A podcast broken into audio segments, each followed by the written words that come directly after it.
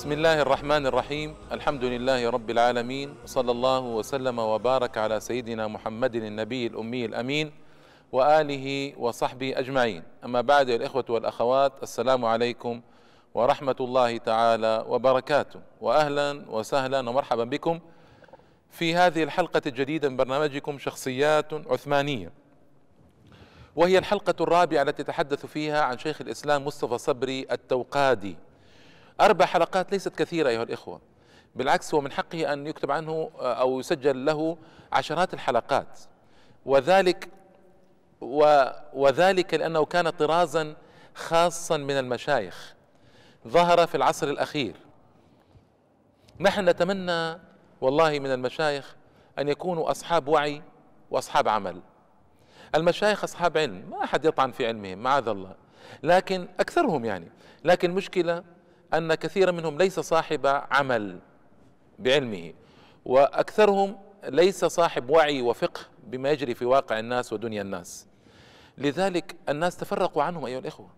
ولو أن أهل العلم صانوه صانهم ولو عظموه في النفوس لعظم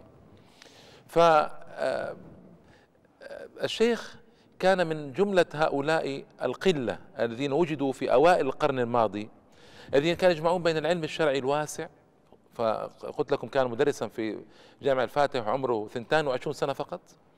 و بين الوعي والفهم فقد كان اختير نائبا في البرلمان العثماني لبلدته توقاد ويعني رجل سياسي ونائب للصدر الأعظم ستة أشهر رئيس الوزراء لما سافر إلى باريس المفاوضات صار نائبا له مفتي السلطنة إذا رجل سياسي عالم بالواقع عالم بالحال على أحسن وأعظم ما يكون العلم وظهر هذا من خلال من خلال كتاباته ونقده الشديد للكماليين والطورانيين والملاحدة في تركيا ونقده لكتابات المصريين السيئة المؤولة التي تؤول المعجزات والكرامات ونقده لمسيرة المرأة وتغريبها في مصر نقده للنزعات التبريرية الضعيفة في بيان أحداث التاريخ الإسلامي.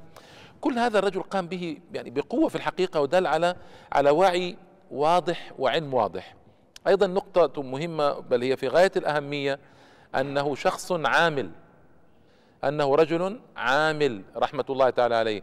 ليس فقط عالما وليس فقط واعيا بل إنه عامل أيضا. عامل بعلمه متحرك يذهب إلى البرلمان يذهب إلى السلطان يذهب إلى العلماء يخرج بخارج البلاد إن ضيق عليه يعمل جريدة في اليونان يتحرك إلى بوخارست يقيم فيها ضد الطورانيين يذهب إلى اليونان ضد الكماليين يذهب إلى القاهرة. يذهب إلى شريف حسين في مكة. شخص متحرك جدا لا قوة إلا بالله. شخص نادر مثاله بين مشايخ في العصر الأخير. وهذه نقطة رائعة ويجب أن تظهر في حياة شيخ الإسلام مصطفى صبري التوقادي الذي أزعم ويا للأسف الشديد أزعم أن قلة قليلة جدا من المسلمين تعرف هذا الرجل العظيم. وتدرك أثره الكبير. قلة قليلة جدا. بل لو عملنا استبانة بين شبابنا وشاباتنا في العالم الإسلامي من هو مصطفى صبري التوقادي؟ لربما لم يعرفه أحد. والأدهى والأمر المنكي لو أردنا أن نعمل استبانة بين دعاة الإسلام ومثقفي الإسلام ومشايخ الإسلام وطلاب العلم في الإسلام وعلماء الإسلام ودعاة الإسلام من هو مصطفى صبري التوقادي؟ ربما لم يعرفه إلا واحد بالمئة أو اثنين بالمئة. وهذه مبالغة مني مبالغة مني وما يصل إلى هذا الحد في ظني والله أعلم. طيب لماذا؟ قلة القراءة قلة الثقافة قلة الاطلاع. أما الشباب والشابات والصغار هؤلاء فرض عليهم قدوات غير غير مصطفى صبري. فرض عليهم قدوات لاعبي الكرة لاعبو الكرة فرض عليهم الممثلون والممثلات والمغنيون والمغنيات الأحياء منهم والأموات. والراقصون والراقصات. اليوم ابنك في البيت ابنك يعلم من لاعبي الكرة معلومات تدهشك أنت تتعجب. يعلم الفرق في البرازيل والفرق في الدول العربية وهذا اللاعب من أين وهذا اللاعب كيف جاء وهذا رقمه رقم لباسه أو رقم الفنيلة كما يسمى كم ويعلم يعلم يعلم راتبه يعلم وضعه. طيب كيف؟ كيف يعني كيف يكون هذا يا الإخوة والأخوات؟ طيب وأين أين أعلام الإسلام العظام؟ أين الصحابة؟ أين التابعون؟ أين أسلافنا؟ أين الخلف الصالح؟ هذا كله للأسف الشديد ضعيف وضعيف جدا في حياة هؤلاء. ما نصبوا قدوات لهم. وإعلامنا إعلام راقص إعلام كروي إعلام أفلام إعلام تمثيلات في جملة. أما الإعلام الإسلامي فللأسف أنه يجنح يعني كثيرا إلى النواحي العاطفية والنواحي الروحية. أما النواحي الفكرية والثقافية في هناك تقصير. أرجو أن نتلافاه إن شاء الله تعالى. نعود إلى شيخ الإسلام مصطفى صبري التوقادي وهو في القاهرة. صارت في القاهرة آه، معركة كلامية آه، بسبب قضية الترجمة. ترجمة معاني القرآن الكريم. آه، الترجمة هذه كانت هناك معركة كبيرة للأسف.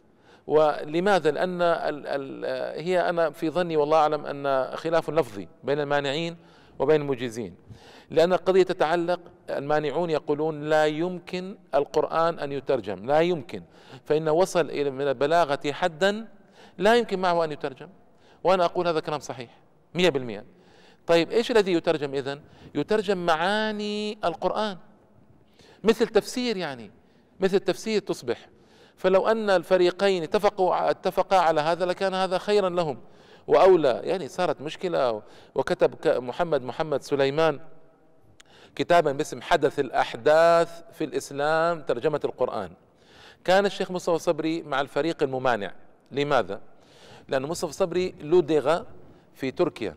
العثمانية آه لما جاء مصطفى كمال وغرب تركيا وأسقط الخلافة كان من الجرائم التي يريد أن يرتكبها إضافة إلى الجرائم التي لا تعد ولا تحصى أنه كان يريد أن يجبر الشعب التركي على آه، أن يقرأ القرآن بالتركية في الصلاة. أن يقرأ القرآن بالتركية في الصلاة. نجح في أن يغير الأذان. صار الأذان يعلن آه، في المنائر بالتركية. تصوروا. الله أكبر الله أكبر. أشهد أن لا إله إلا الله أشهد محمد رسول الله. تعلن بالتركية؟ كيف هذا؟ كيف هذا؟ لكن رجل مجرم أراد أن يغير شعار الإسلام وأذان الإسلام والذي يوجب الحماس للإسلام والمسلمين آه، أراد أن يغيره بالطبع فغير الأذان. ثم أراد أن يغير القرآن الذي يقرأ في الصلاة ليقرأ باللغة التركية. وأخفق في هذا الحمد لله ما وصل إلى شيء في هذا لصعوبته طبعا على الأتراك. هنا طبعا مصطفى صبري تذكر هذه القضية.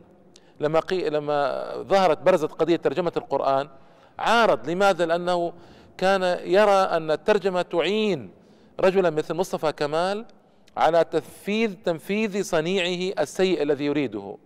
فوقف منه موقفا صلبا وصلبا جدا كعادته. صلب يعني صلب. هو رجل صلب ثابت على مبادئه لا يتحرك ولا يتزعزع. فوقف موقفا صلبا للغاية. وطبعا وأنا أقول لكم أن الخلاف ليس هكذا. الخلاف أسهل من أن يكون آه، فيه معركة. إنما نقول إن القرآن قد وصل إلى درجة من البلاغة حد الإعجاز. فمستحيل مستحيل أن تترجم أن يترجم القرآن نفسه. مستحيل. إيه، طب ما الذي يترجم إذن؟ يترجم معانيه. ويكون مثل التفسير وانتهت المعركة بالسهولة هذه. آه نحن بحاجة لأن هؤلاء الذين طب لا يقرؤون العربية ماذا نصنع بهم؟ وهم مسلمون. يعني الهنود الأتراك آه الإيرانيون إفريقيا أوروبا أمريكا هؤلاء لا يعرفون العربية. كيف بالله عليكم سيقرؤون كتاب الله إذا إن لم يترجم لهم معانيه؟ فعن طريق الترجمة نفع الله تعالى بها آه، ملايين الملايين وأسلم بها ملايين لا يحصون بفضل الله تعالى ثم بهذه الترجمة جرت لمعاني القرآن الكريم. فكيف إذا نأتي ونقول إن الترجمة للمعاني حتى ممنوعة؟ فهذا كلام غير دقيق لكن نقول إن الترجمة للمعاني مسموحة ونحن بمس الحاجة لها في هذا العصر. ذلك بعد أن جهل كثير من المسلمين بل أكثر المسلمين اللغة العربية. اليوم العرب الذين يعرفون العربية ويقرؤون بالعربية ربما قرابة 400 مليون وربما قرابة ألف مليون مسلم لا يعرفون العربية. فنحن بحاجة ترجمة لهؤلاء. ثم أيضا الترجمة للأقوام الآخرين. أليس الله تعالى قد أرسل نبيه صلى الله عليه وسلم رحمة للعالمين؟ أليس قد أرسله الرسول العظيم للناس أجمعين؟ طيب كيف ستصل الرسالة إذن؟ عمود الرسالة هو كتاب الله تعالى. كيف ستصل الرسالة إن لم نترجم كيف ستصل؟ إن نوصلها إلى الغرب نوصلها إلى الشرق نوصلها إلى جميع الأجناس والأقوام. لذلك وجب أن تترجم معاني القرآن إلى كل اللغات الحديثة إلى كل لغات الدنيا الحية. يكفي أن تعلم أن الإنجيل مترجم إلى 1300 لغة ولهجة. تصوروا. بينما القرآن أظن مترجم فيما أعلم الآن أنه لا يصل إلى خمسين لا يصل إلى خمسين ترجمة للغة ولهجة. الإنجيل إلى 1300 لغة ولهجة. قضية خطيرة خطيرة جدا. فلذلك الإخوة نحن لابد أن نتنبه إلى قضية الترجمة هذه ونفهم أن الترجمة إنما تكون للمعاني فقط.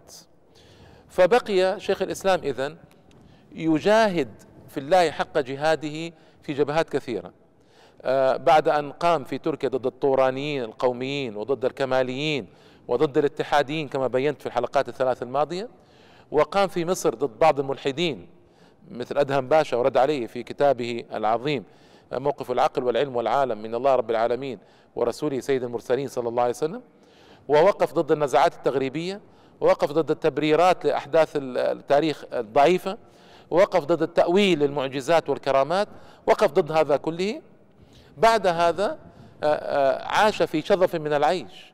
ولو داهن في دينه ولو لاين ربما صار غنيا كبيرا لكنه صبر على شظف. والله تعالى ابتلاه فصبر على شظف شديد.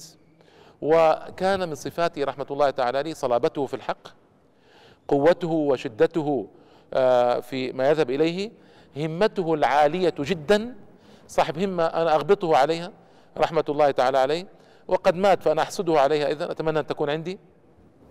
همته العالية جدا جدا آه، حماسه فيما يكتب ويكتب ويتكلم ويقرأ رحمه الله تعالى ويجادل ويناظر. آه، ثباته الطويل على مبدئه لم يغيره أبدا. ولد 1286 وتوفي 1373 آه، فعاش رحمة الله تعالى عليه مدة طويلة حوالي 87 88 سنة. فلما مات في القاهرة 1373 1954 للأسف الشديد لم يأبه بموته أحد ولم يرثى الرثاء الواجب بحق أمثالي. لكن نرجو أن تكون الحور العين قد زفته إلى جنات النعيم وأن يكون الله تعالى قد أحسن مثواه. إنه ولي ذلك والقادر عليه. وإلى اللقاء أيها الإخوة والأخوات إن شاء الله تعالى في حلقة قادمة. والسلام عليكم ورحمة الله تعالى وبركاته.